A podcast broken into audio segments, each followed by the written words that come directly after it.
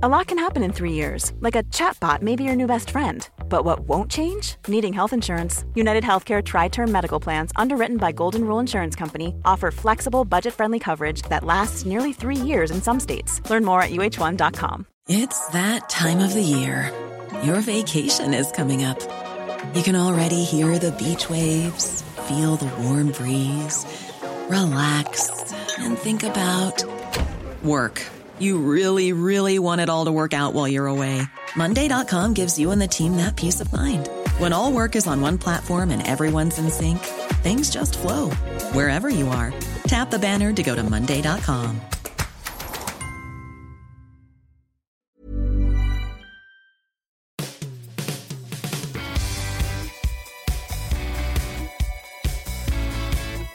Welcome to the Football Writers Podcast, featuring me, Mike Calvin, John Cross of the Daily Mirror, and making a long overdue debut, Patrick Barclay, the author and columnist.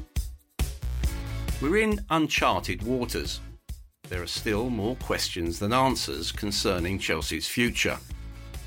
Arguably, the most important concern the wider implications of the club's plight. Will the unprecedented crisis at Chelsea be a game changer for football as a whole? Can the game continue to ignore the source of owners' wealth? Is it too wedded to money so that it will continue to turn a blind eye? We're talking about huge issues here, Paddy. Can you see football changing fundamentally as a result of all this? I've been thinking about this, and I, I, I wish it would, but I wonder if I'm just if this is wishful thinking, and that if we go back, if we try to imagine, for example, that there was government regulation or overseeing of football at the time of Roman Abramovich's takeover of Chelsea, or any of the other take going all the way back to Manchester City's original takeover by Thaksin Shinawatra. Now, would the Premier League or the government's regulations have barred them, would it have made any difference? And in most cases, I would say, and emph- uh, uh, particularly at the top level, I would say an emphatic no. Bear in mind that Roman Abramovich was you know, for most of his time in London, he's been an honoured citizen you know, very much uh, welcomed by the government with tax advantages, able to buy property and so on, and, and, and along with, you know, other oligarchs and so on. The situation has only fundamentally changed in the last three weeks. Uh, less, in, in Abramovich's case. So I would say, although I'm willing to be convinced uh, uh, that, that, that no, it wouldn't have made any difference at all in this case and in other cases at the top level, Moshiri, uh, Usmanov at uh, Everton, Manchester City, the, the, the current ownership. No, I, I, don't think it would. These are these are friends. These were all friends of uh, of of British society, or were were deemed to be so. Although I, at some stage, I'd like to tell you a story about my encounter with an oligarch, which may give us some insight into it. Uh, we we will eagerly await that one in a couple of minutes, probably, Pat. Um, uh, it's, yeah. all, it's perfectly legal, Mike. Don't worry. Good stuff. Uh, yeah, uh, John. Let's look at the biggest picture we can here. You know, we can talk about you know Bury and you know going back to to Portsmouth, you know, a decade or more ago. You know, a personal view is that the case for an independent regulator of football and perhaps a revised fit and proper test I think that is is uncontestable. What do you think? Yeah, I do. I do think it's it's vital now. I listened into the the FT Business of Football Summit last week, and that that was fascinating. And one of the guests, obviously, there was was Richard Masters. And, and you know, did the Premier League chief executive leave you convinced that there would be an overhaul and a complete review of the owners' test? I don't know that he did really he said the right words, but ultimately, even though it was a long drawn out affair about Newcastle and their Saudi led takeover, it went through with much angst and opposition. And obviously, they, they, they are, you know, anxious and eager to say it's not a state run business, it's a fund. it's separate from the country, if you like, as a, as a, as a going concern. But ultimately, you know, the Premier League did did completely it up. They went through all the sort of kind of processes and ultimately waved it through. Tracy Crouch, meanwhile, in her independent fan led review, has called for, for tighter restrictions on that in the way that sort of takeovers happen, in the way that sort of owners are examined, in the way that football is is overseen, really. And so I think it was, you know, it's fascinating to see this at this time and this push for greater transparency, greater controls. And I feel as if if you look at some of the front pages as we record this on the Friday morning, blood on on his hands, and that's taken from Liz Truss's comments, isn't it, in imposing the the sanctions on Roman Abramovich. I, I think this is a point in time for football. I think this is an irresistible moment in which football has to look at itself the way that the Premier League dictates, the way the EFL clubs, you know, dictate ownership and the way that we look at it, we have to take it on board. Abramovich has actually done some good things for English football and good things at Chelsea. He really has. Yeah. And I, I, will always say that. You know, he's, he's working anti Semitism, he's working charity. He did a lot more, I tell you what, for NHS workers and during the pandemic than some of some of the British and other foreign owners. They really did. And yet, at, at the heart of it all is this accusation about his ties to Putin, which has forced then the, the government to act and you cannot ignore that. You cannot leave that alone. You know, football is is basically saying, okay, this has been brought into very sharp focus by the invasion of Ukraine, but from now on, football has to take a look at itself and understand that there has to be a lot more care and there has to be a lot more caution over takeovers. Who and who is funding football, frankly? Hmm. What about Chelsea's options, Pat? Administration is obviously one, given the holding company owes Abramovich one and a half billion. There seems to be a bit of a hope against hope that that peace will eventually suspend sanctions, but in any case, isn't Abramovich now persona non grata. You know, there was a real brutal clarity about that government statement, wasn't there? Yes, there was, and and maybe uh, you know we, you have to bear in mind that, that there is a war going on in Europe, whatever the Russians may call it. We are at war, and at times of war, justice is very rough. I'm sorry, eh, you know, we sometimes we have to do really rough things, and and and that Chelsea fans should understand that they don't, and therefore we get this.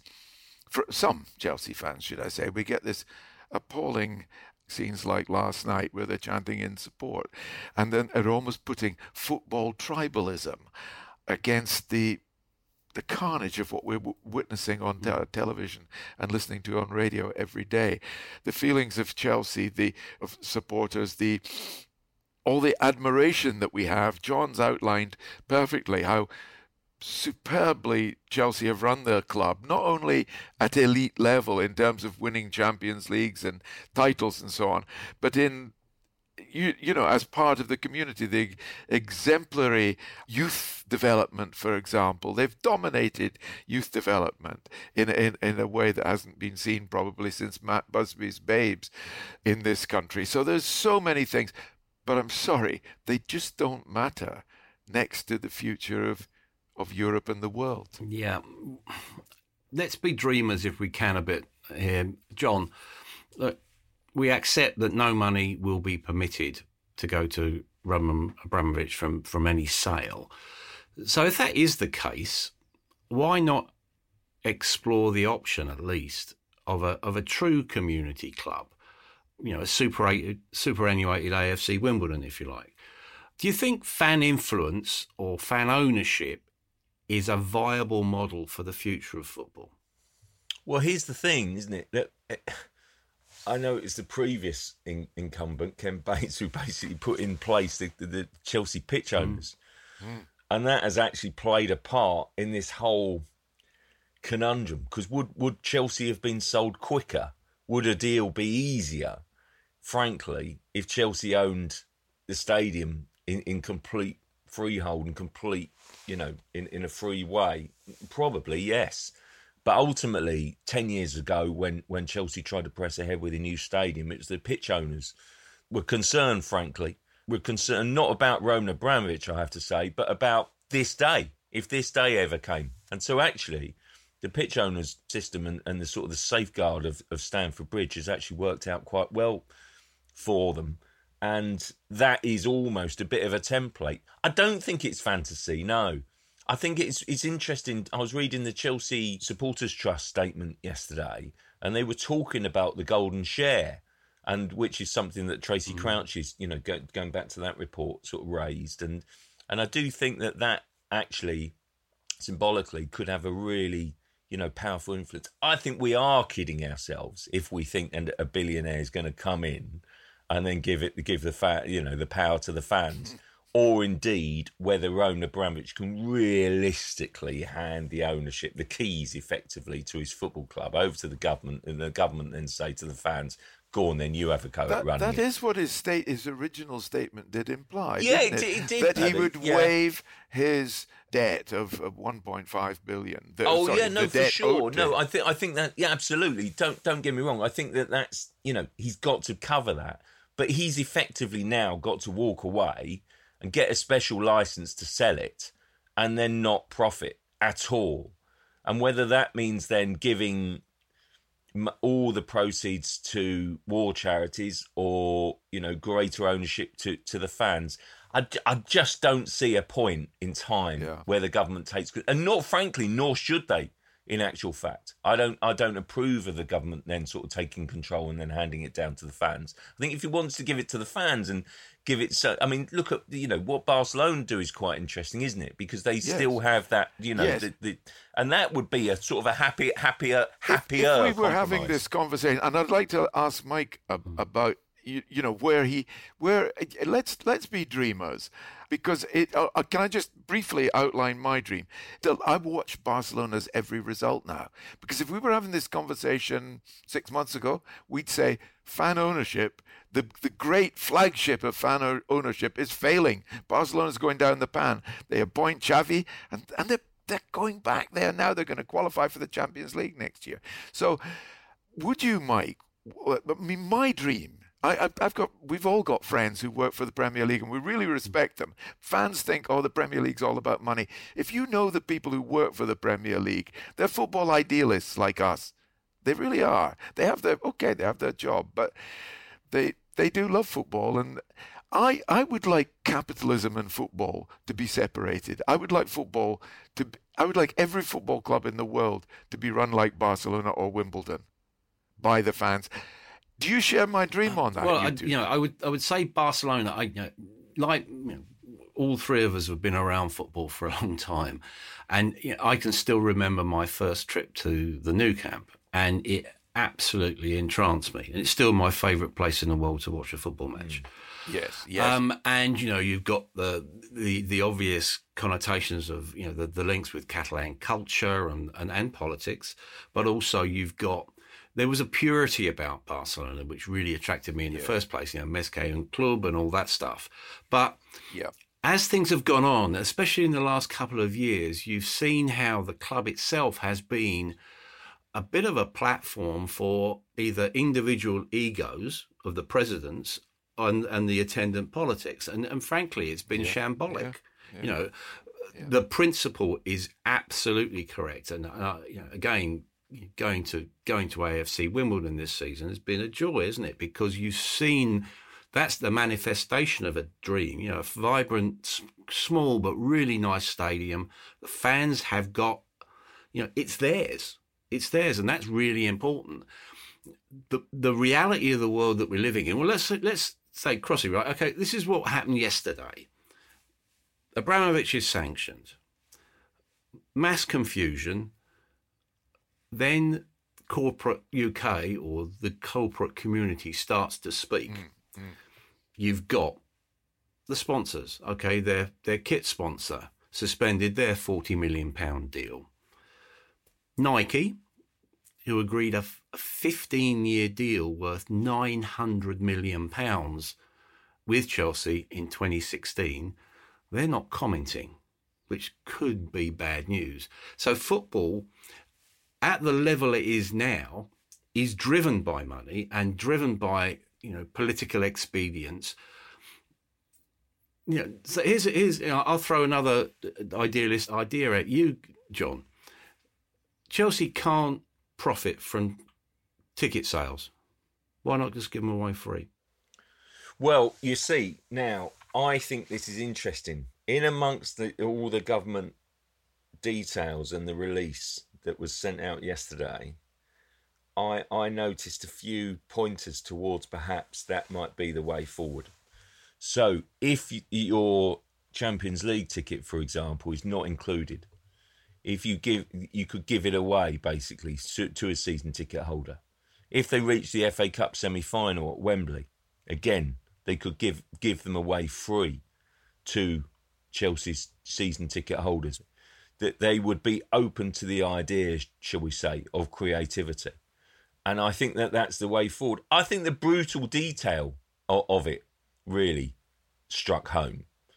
And I think I mean, I've been watching so much and listening to so much news. Frankly, it's probably not been good for my, you know, mm. for my own well-being. Frankly, because I mm. found it mm. absolutely, you know, devastating and so upsetting. And you know, I mean, blimey, you, your heart goes out to people, don't you? I mean, particularly the children you see absolutely distraught and loss of parents, and you know, left as refugees. It's, it's absolutely shocking, absolutely shocking, and that's brought it home to me. But I guess there'll be a lot of people that are thinking, wow, Abramovich, I know him.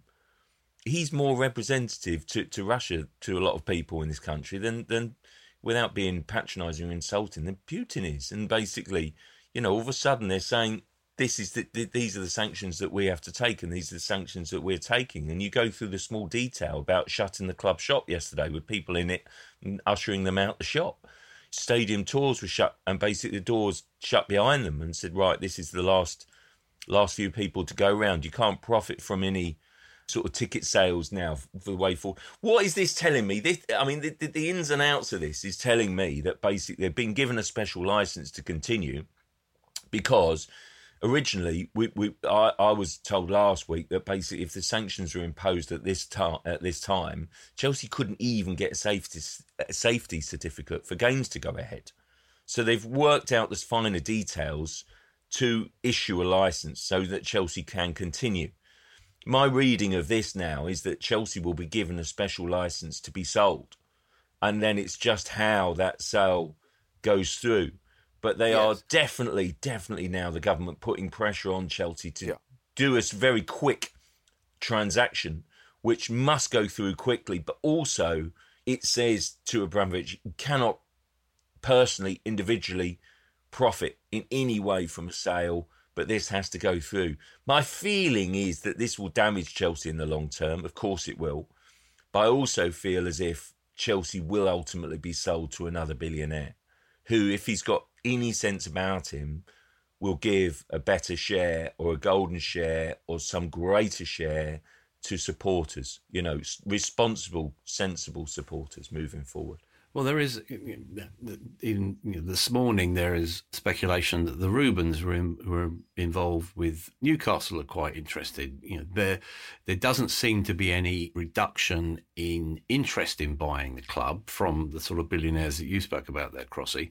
You know, let's, let's face it, they're probably thinking, well, we can get a good deal out of this. Mm. You know, there's an irresistible symbolism about the first home game of this new era Newcastle are at the bridge on Sunday, Pat. You mentioned it in passing earlier on, this whole idea of, of the links between the club and, and Saudi sovereign wealth. You know, that that will play out. In a football sense, I just want to try and just get to the football nub of this. Okay, Newcastle have, have got picked up 19 points out of 21. Eddie Howe deserves some credit, but you cannot separate that from the 85 million pounds they spent in January. So, you know, I, am noticing a little bit of subtle cheerleading going on for Newcastle at the moment. But look, let's face facts here. The players that they bought, you Guimaraes, uh, Dan Burns filled that leadership void left by the injury to, to Kieran Trippier. Without that money, Newcastle are right in it. Mm-hmm. Yeah, it's. I mean, it's almost certainly made the difference between uh, well, they're they're being a, they're remaining a Premier club. Already, people are talking about a title challenge next season, which which is which is fine. I mean, wouldn't it be great if Newcastle did? But uh, other people might say, yeah, but hang on a minute, you're you're, and and I know you're trying to concentrate on football now, but people. You, you can't separate No, it from money. No, People would say, "Well, okay, we've impoverished Chelsea because of politics. What about Saudi Arabia? Saudi Arabia, however, will become more and more our friends. You know, regardless of Sudan, Saudi Arabia, because of our need to, sh- to to buy fuel from places other than Russia, Saudi Arabia are going to become our big mates in the next few months. I I can almost guarantee that. So, you know, people people will will say, you know, what's wrong with Saudi Arabia? What are you talking about? You know, they're our saviors. So, you cannot separate us, our game, from from politics anymore. And and it it, it it's almost naive to think. uh, Or sorry, it, it it makes when we think back to the days when there was an argument: should sport and politics be kept apart? Wow, what made us think that could be possible? Hmm. Well, in that sense, let's look at the geopolitics of it then, John. With PSG imploding, Qatar's bound to be a controversial World Cup.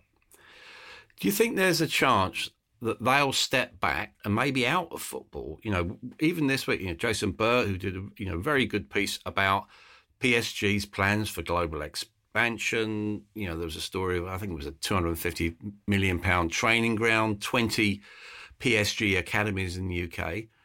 You know, it might be that the Qataris might say, well, okay, you know, football has served its ends for us. We'll pick up our ball and go home.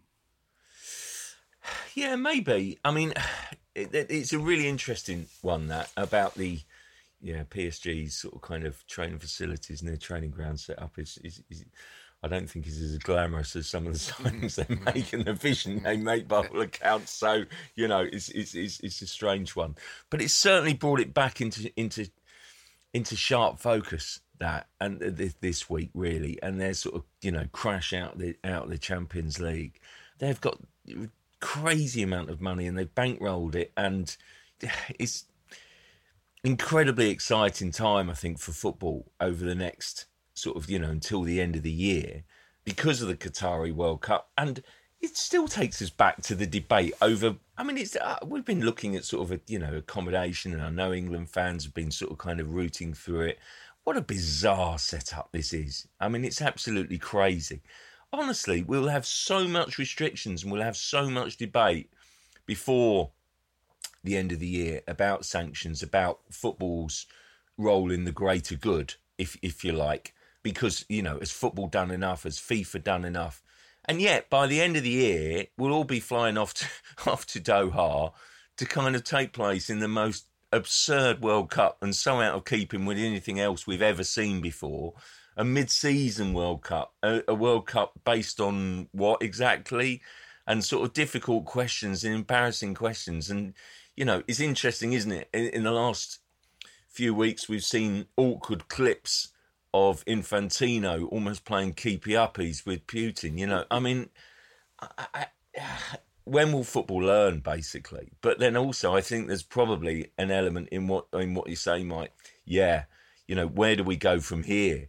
And they're probably Qataris are, are as upset about things that are developing as as we are about kind of over the next year or so, really. So.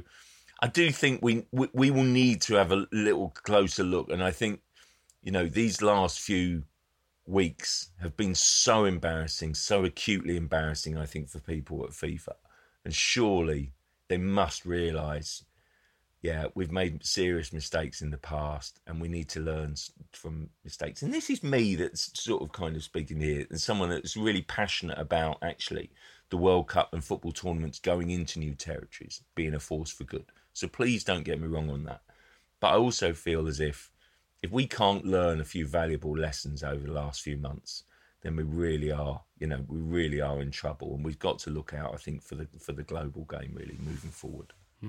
That PSG uh, performance, or you know, basically nervous breakdown. Um, uh, you know, but you know, it wasn't a, a, real surprise. But what does that do for Maurizio Pochettino? Do you think? You know, uh, the likelihood, presumably, is that they'll let him go in the summer.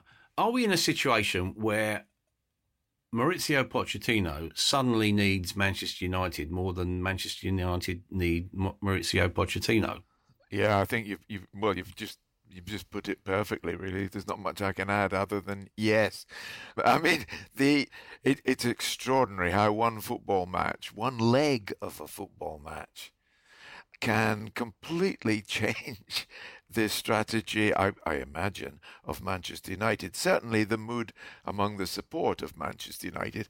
I I would guess that most of them have, and in fact, uh, from what I've heard, what I've what has been foisted upon me through Twitter and so on, that it, yes, it's fine. It doesn't matter what is happening under Rangnick because we're going to get um, either uh, you know the Dutch guy or, or or Pochettino, and with Pochettino definitely being the the, the leader in the clubhouse suddenly now, you know, there's this storm of people saying, see, that's why we told you Pochettino wasn't the, the right guy.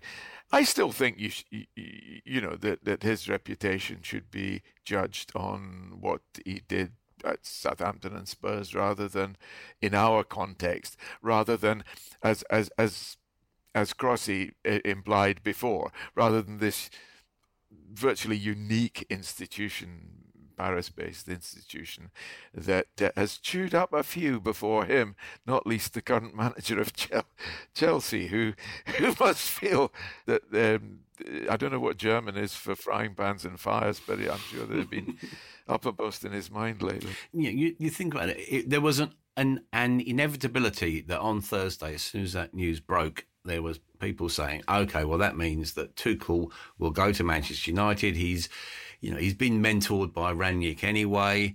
Can you see that happening? But, you know, he did say after the Norwich game on Thursday night that he was still happy at Chelsea.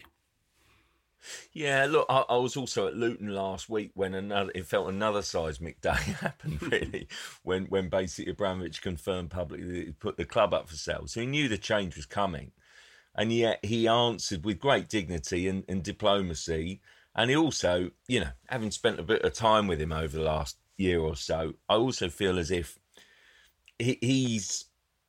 Listen, when I, I, we're talking about an elite football manager here, I underestimated, frankly, how good he was as a manager and as a coach, but massively underestimated how good he was as a as a as a person. I mean, you know, there was a press conference what three Fridays ago when Chris Bryant, the Labour MP, had raised Abramovich's ownership and his whether he was fit to own in in Parliament, and so basically that gave leeway to then Tuchel. I thought was a very fair question to ask Tuchel what he made of it all. Now, most managers have shut that down and said, "I'm here to talk about football, not politics," and yet here he gave a very eloquent answer. He was incredibly compassionate and uh, uh you know showed a lot of empathy towards Ukraine in, in within that answer, and he's just grown, I think, in stature and, and and what he means and what he is as a football manager and also as a person. And I think you couldn't fail to be impressed. And I'm sure there's a lot of clubs going, this is a you know very excitable guy who left Dortmund, you know, under a bit of a row, basically similar circumstances with PSG, but he's probably grown and matured and he won the Champions League, by the way with Chelsea, and so he's a lot better manager now. And I'm sure that Man United will probably look in and think, "Oh, maybe we should have gone for mm. him," because he also feels like a bit of a legacy builder. He's continued the good work that Lampard put in place by bringing through more young players, and he's not afraid to do that. You know, Chalobah's a good example. Scored last night at Norwich, and so he's really grown. I think as as, as a football manager, but I actually think that he will stick around. I think that might be naive, but I actually think that he will stick around and say, okay, I've, I've signed up to this. And if they can keep the good people around, the backbone, the structure of the club, despite a change in ownership, then we're still well placed here. And I kind of want to stay on this and be part of it. So I hope he does because, you know, it's, it's, these are impossible times, aren't they? Very difficult. They can't bring in players in, can't sell players, and he's going to lose players because they're out of contract in the in the summer, and they can't do anything about that. And I just think it's a challenge, and I think he's risen to the challenge so far, and I'd like him to stay around. And I think at this moment in time, Man United are probably looking at Pochettino and Ten Hag more than Tuchel. But I bet you there's a lot of clubs now thinking, well, Tuchel he's he's he's one for us in the future if if he ever leaves Chelsea. You know, I hope by the way, just following on from Paddy's answer about Pochettino, I think that Pochettino, if you can't see that PSG has ruined other managers, and I think Pochettino is more challenged at the top end than Ten Hag has been, you know, with great respect, then I'm I, I think that Pochettino is a better fit in my mind than Ten Hag He's, he's and, a, you know, a, proven Premier League manager. Absolutely. You know, the other guy, the other guy, you know, could be yeah. the next great manager of, of on the world, but but we don't know. It's interesting, Pat, you know, listening to uh, Pochettino uh, talking to, to Rio Ferdinand on BT Sport in the build up to that game. You know, that admission, uh, Tottenham is my club, my place. I wonder if there's any chance of him returning to Tottenham if Conte has a hissy fit and, and, and walks. Mm, well, he should never have left. I mean, you talk about, you know, legacy and and and and I think legacy and continuity are the most elusive things in football. I mean, that's why there's only one Alex Ferguson. I mean, I I, I just I, to this day I don't understand why Pochettino left Tottenham Hotspur. I mean, you two guys are much closer you know, you, your fingers are, are closer to the pulse. But I just think I just thought it was a perfect fit, and and and and I just couldn't understand why something that wasn't so obviously wasn't broken had to be fixed. And I, and, and I'd love to see him go back there. Mm-hmm. Spurs are at Manchester United on Saturday, um, John. Uh, yeah, that's a match the that Pochettino derby. Yeah, that's the one. Yeah, that's the one. Um, that's a match that uh, that neither of them can afford to lose, isn't it? Yeah, but who on earth do you pick? I mean, I have to. I was at the Manchester derby last Sunday, and I actually admired what Rangnick did in, in, in the first half. He almost went four two four, and it was this crazy formation that actually worked. And I was thinking, in many, they carried a threat, and they, they sort of matched City in that first half, and they completely capitulated and waved the white flag in the second half. And isn't that Man United all over? And isn't that Rangnick? If you look at Rangnick's results, they're not actually that bad. They're really not. And they could still, let's not kid ourselves here, they could still easily finish fourth. Yeah. You know, they're slightly outsiders, but you wouldn't bet against them. I, I'm I, not. I would. well, you know, that's. That, but they could still do it. Paddy is my point. Uh, I, I don't. So. I maybe they won't, but I just feel as if like you know. Where are Man United going with it? I tell you what, I think that next next week in Europe in the Champions League in the return game with Atletico is yeah. massive for them. Oh, oh, I mean, can you imagine the kind of the inquest that will go on if they if they go out of that, having been completely outplayed in the in the first leg, but then somehow escaping with a draw. But you know that will be massive for United, especially because their place in the top four is in the balance.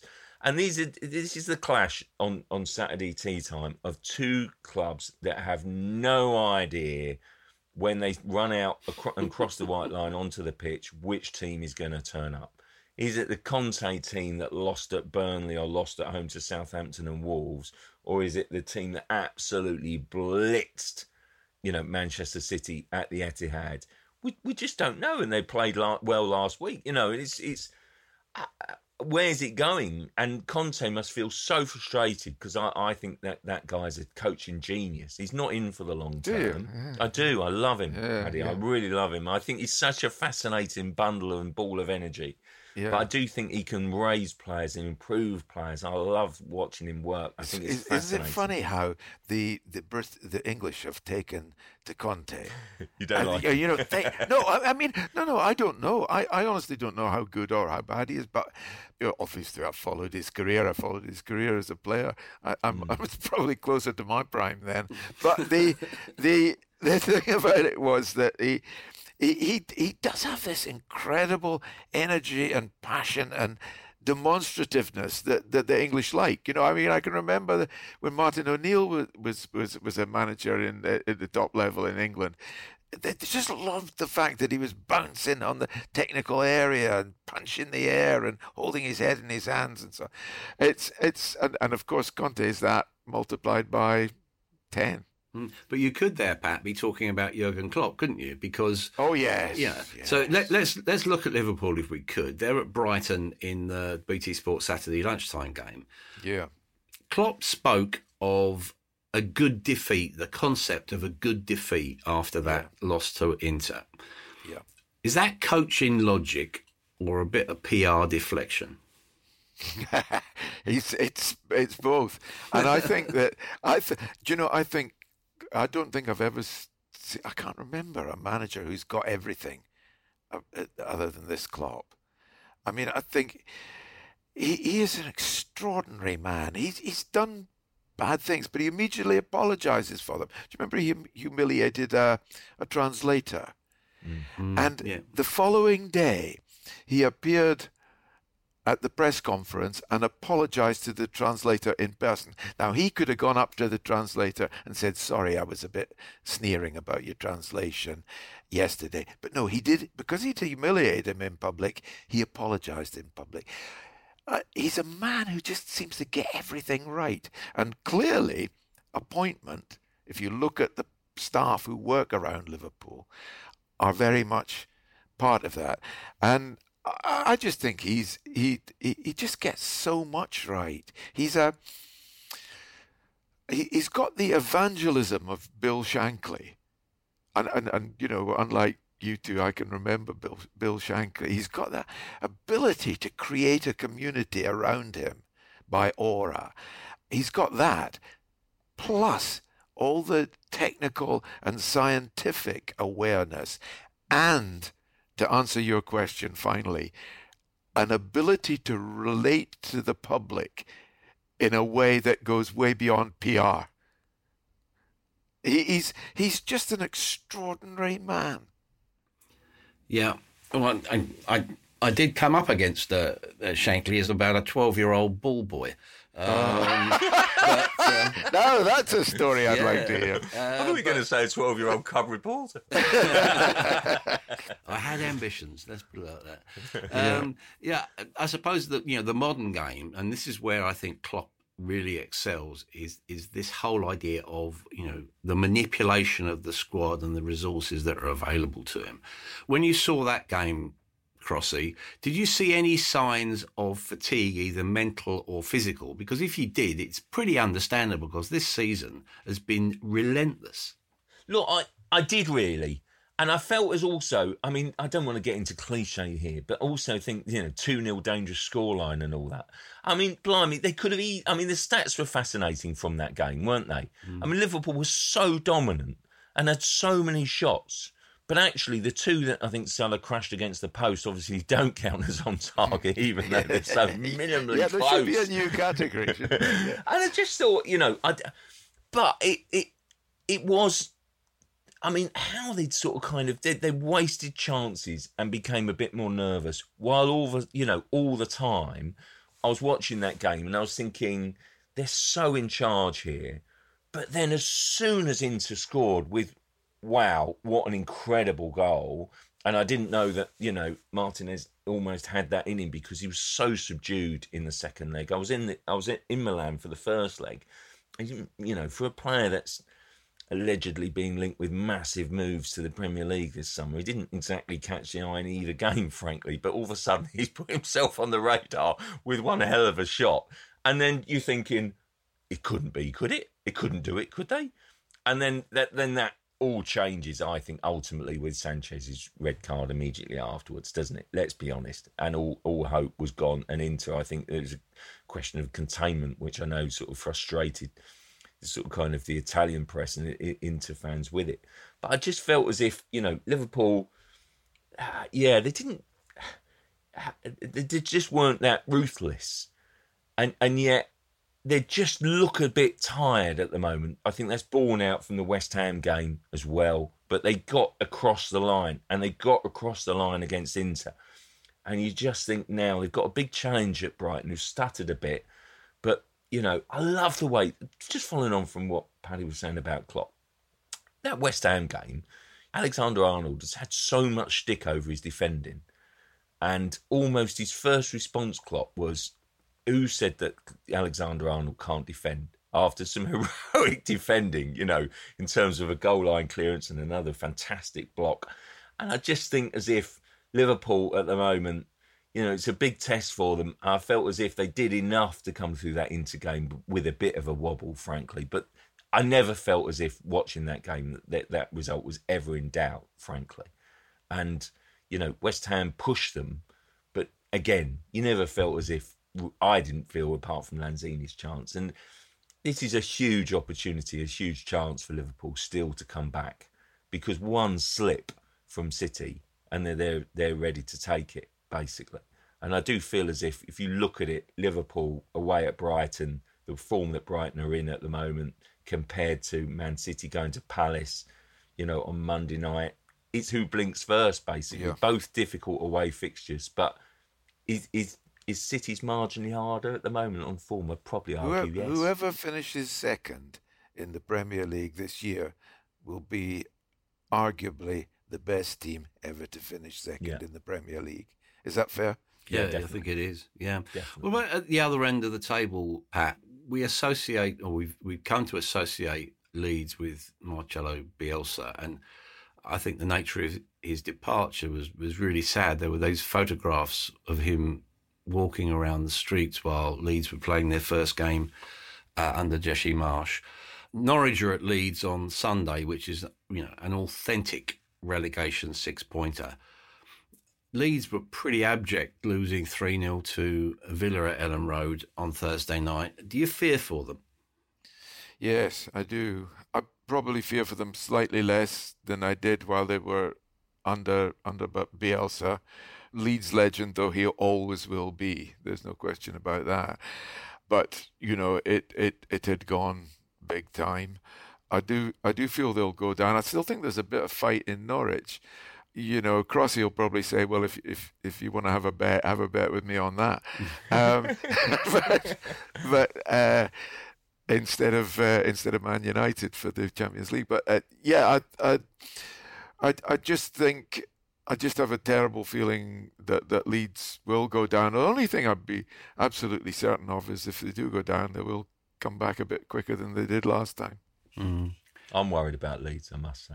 I Yeah, watched, I watched. but- they were better on Saturday, Pat, weren't they? And they basically, Yes. you know, defended well. And then last night, I did yes, watch but that but, game. but last night, you know, Villa are a, a, a good side, and they have a a player who's not far off great player that are on loan at the moment. But they Mm. And Watkins Cou- terrific Cou- at the moment Coutinho, Wat- Watkins is very good. Naughty tackle, by the way, orange card that at least. But uh, yes, I didn't know he had that in him, Watkins. But uh, it was yeah, th- th- they're a good side. But even so, Yeah. Leeds with that that crowd behind them should be getting closer to to Villa. You know, given the the desperation. I do think they'll. The moment I, I think it looks likely. You, you you know you look at Burnley and and you you, you you Burnley are the team that that give you sort of hope that relegation isn't the end of the world Mm. because they've done it. They didn't sack their manager, and they came back stronger. they still might go down again, but uh, you know that just sort of gives you hope. And and I think Leeds have made a very good choice in um Marsh, don't you? Yeah, I think he's got to overcome this, you know, frankly strange and insulting, almost bias against American coaches. It's a, it's, it's quite strange. That's nonsense. Yeah, Um, the Ted Lasso thing is ridiculous. I mean, I have to say, if there was one, if there was one thing that I would a bit, I mean, fair enough, he answered it and he talked about it, but then he gave he, he gave more license to the Ted Lasso headlines. That's the unfortunate part of it because he was kind of poo pooing it, wasn't he? And then Yeah. basically, then then oh, you know, he's come back with it. And I'm sure we've all watched that show. And it doesn't for a moment pretend. I mean, I've got a, my oldest friend. It's just My oldest friend basically he, he hates football, never watches football. Even asked me once, "Do you know Jose Mourinho?" Uh, yeah, I've heard of him. And um, and basically, um, you know, he, so he's not in the least bit interested in football. And he, recommended to me Ted Lasso because it's not about football at all, really. It's no. about you know life, isn't it? Basically, and it's you know it's it's really really funny show, and I've become slightly addicted to it. But it's the least, you know, it's the least Are, football show about football. It, it, it is actually going to cause prejudice Oh, I think it America. has. I think it has, Paddy. So I life imitates do. art. Yeah. I think Mm. it. I think it's. You know, I think it's prehistoric. Don't get me wrong. I don't. I don't think it's right, but I do think it has a bit. And it's. Mm. I think I think the Bob Bob Bradley experience didn't help in that. Yeah, man, no, did? No, You know. no, no. I think if you add add uh, Bob Bradley and Ted, but Bob Bradley went into a bit of a nightmare situation as well. Um, Yeah, I but, think. I uh, think the other thing against him is Phillips, and I mean, Bamford comes on last night and basically made. I thought he made a difference, Frank. I think if Bamford and Phillips. Phillips had been playing for the last few weeks, uh, it, it- it would not be as a, acute a crisis. But that's always been the problem with Leeds. That Bar- Marcelo Bielsa, people don't understand, I don't think appreciate how poor a squad Leeds is. I'm not saying they've got poor players, but how thin that squad is. And if you if you t- took the two best players out of Liverpool or Manchester City, they would still be hurt, but they wouldn't really be hurt that much. You take the two best, the two most important players out of Leeds United, and well, you just look at the league table. Yeah. Well, I'd just like to sort of bring everything round to a, to a conclusion, chaps, if I may. Just go back to Chelsea, and you talked about nightmare situations there earlier on, Pat. Know, as I said, we've all been around the game for quite some time, and I think you would probably agree with me. This is this is unprecedented. What, in our judgment, just just to, as a final answer, please, what in our judgment would be the best case scenario for Chelsea and the game as a whole? Um, Pat, what do you think first? Yeah. Uh, well, it, it, if I may just have Leeds, we've just talked about Leeds, and I said Leeds will come back quicker than they did. That crowd will take will bring them back. That it it, it really will. And similarly with Chelsea, that club Chelsea won't die. Whatever happens, Chelsea Football Club, as we know it, will not die. It might decline a wee bit, but it won't die because of the the the, the passion that's been built up and the fervour that's been built up around it. So to answer, but to, to continue to answer the question, a sale, of course, I would, because of the principles I told you before, of course, I would like somebody, St. Francis of Assisi, to, to come up with two billion and buy it and then give it to the to the people, one share each. So that, that but that isn't going to happen. So as enlightened a billionaire as possible, please. cross his golden share and you know back to normal without maybe as much of a budget but I, I don't foresee Chelsea getting relegated in the next couple of years no No, I, I agree. I think that I know this is sort of fanciful because he's already already stepped away from it. But what about a Chelsea supporting billionaire, Jim Ratcliffe? Basically, you know, he's he's already said last week he's not he's not he's distanced himself from any potential takeover. And I think he's it's too br- clever for He, that was, isn't he, he, he was fascinating, Paddy, in that basically his brother was then on the radio later that Yeah, day, yeah, outlining, I don't know whether you heard it, but outlining exactly why owning a football club as a business enterprise makes no sense No whatsoever.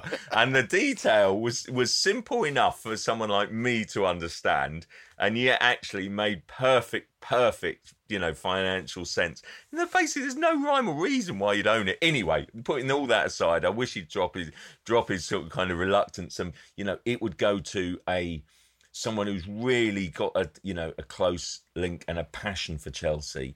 Also, does then provide that that golden share. This sale cannot come quick enough, really, because yes, we can sort of talk about our hatred of those Abramovich songs during that sort of you know moments of, of respect for Ukraine last Quite, weekend, quite which I thought was, was was appalling, frankly. And you know, there's a lot of fans that really should know better in in that time.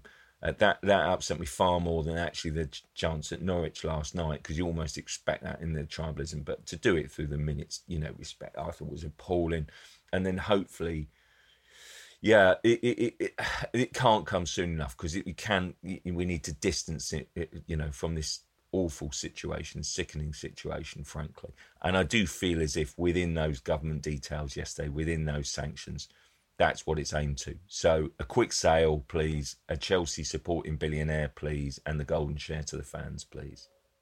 Yeah, well, I suppose you know, we should examine what a football club is. Uh, it's a community asset, an acutely personal point of reference for fans. It provides a release from the world's harsher realities.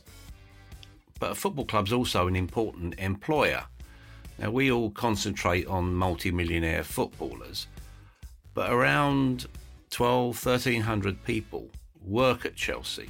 Now, they're all invested in the club's future, and I think we should spare them a thought in the next uncertain days and weeks that, that lie ahead.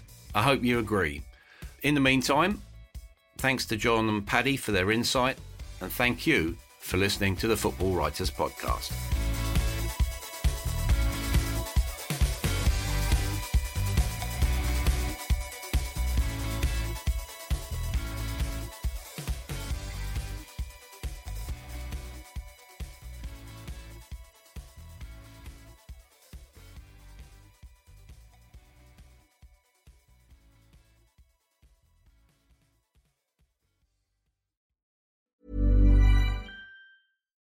We're on a budget, we still deserve nice things.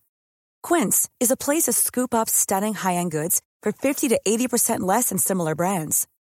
They have buttery soft cashmere sweaters starting at $50, luxurious Italian leather bags, and so much more. Plus, Quince only works with factories that use safe, ethical, and responsible manufacturing. Get the high-end goods you'll love without the high price tag with Quince. Go to quince.com/style for free shipping and 365-day returns. Hey, Drew Scott here, and I'm Jonathan Scott, reminding you that life's better with a home policy from American Family Insurance. They can help you get just the right protection at just the right price and help you save when you bundle home and auto. Kind of like Goldilocks and the Three Bears. It'll be just right for you. We love a custom build. American Family Insurance. Insure carefully, dream fearlessly. Get a quote and find an agent at amfam.com. Products not available in every state. Visit amfam.com to learn how discounts may apply to you. American Family Mutual Insurance Company SI and its operating company 6000 American Parkway, Madison, Wisconsin.